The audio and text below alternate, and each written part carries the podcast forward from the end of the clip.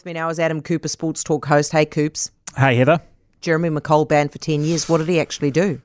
Yeah, well, there's obviously been a fair few descriptions around some of the behaviour he potentially has carried out through his time coaching, you know, a lot of young people. And I guess when the word sexual comes into some of these allegations and things, it does become very serious. So a 10-year ban, very unprecedented in terms of sport here. You know, the only, in terms of what I can remember off the top of my head, sort of, you know, sentence that is more severe than that being handed down is people actually facing criminal charges and going to jail. So a very serious suspension in terms of sport for what's being described as serious misconduct by Athletics New Zealand, and it comes after that long investigation. So I guess the crux of the matter is just, you know, disappointing that this has gone on, and you feel for all, you know, people that have been affected by this behaviour.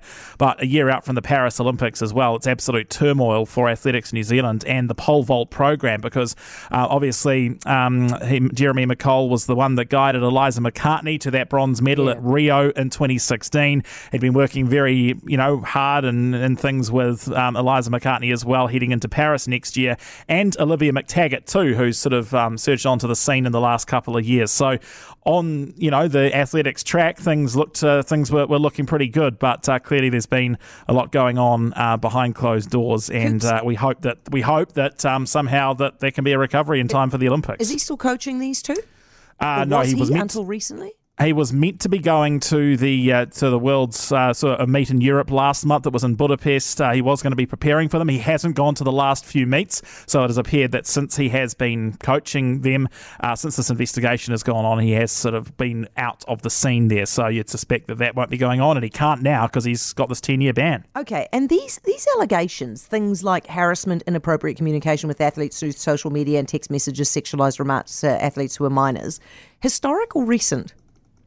Well, I think I know that there's been one incident related to 15 years ago, but then there's nothing that suggests that not everything was that far back as well. He has obviously been involved in the sport for quite some time, and that incident 15 years ago, understandably, is around a police incident as well. So clearly there's been some, you know, multiple cases of some of this behaviour that's being talked about that's resulted in this ban. So, yeah, very serious, and I'm sure we'll have a lot more, and it just sums up, you know, we've talked a lot about athlete welfare and this high-performance setups where, you know, all those reviews that have come out of the cycling in the wake of the Olivia Podmore situation after, you know, her issues with the national cycling body as well. It just appears that high-performance sport in New Zealand, especially for a lot of these individual-based sports, just the relationship that these young athletes are having with their coaches and the issues that seem to arise from them for whatever reason just appears to still be carrying a lot of risk and a lot of detriment. Yeah. Hey, very quickly, Darren Baisley, he's gone from the interim All-Whites coach to the actual All-Whites coach. Is he the one that they always wanted, or is he just the one who's available?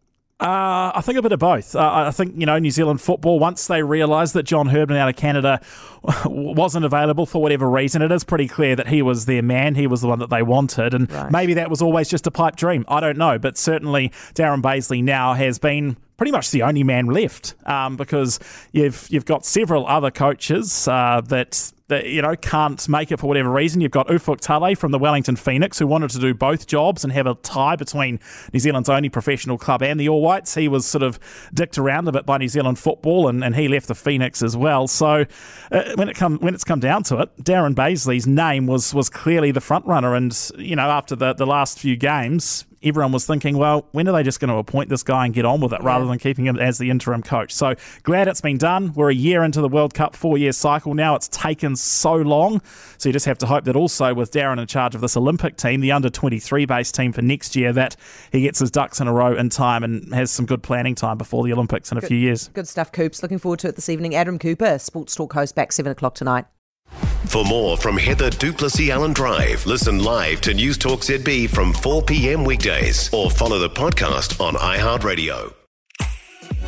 If you enjoyed this podcast, you will love our New Zealand Herald podcast, The Little Things, hosted by me, Francesca Rudkin, and my good friend Louise Ayrey. We focus on all the little things that you can do to make a positive impact on your life and to cut through the confusion from the health and wellness industry. Join us every Saturday to hear from the experts for all the tips and advice you need. Just search The Little Things on iHeartRadio or wherever you get your podcasts.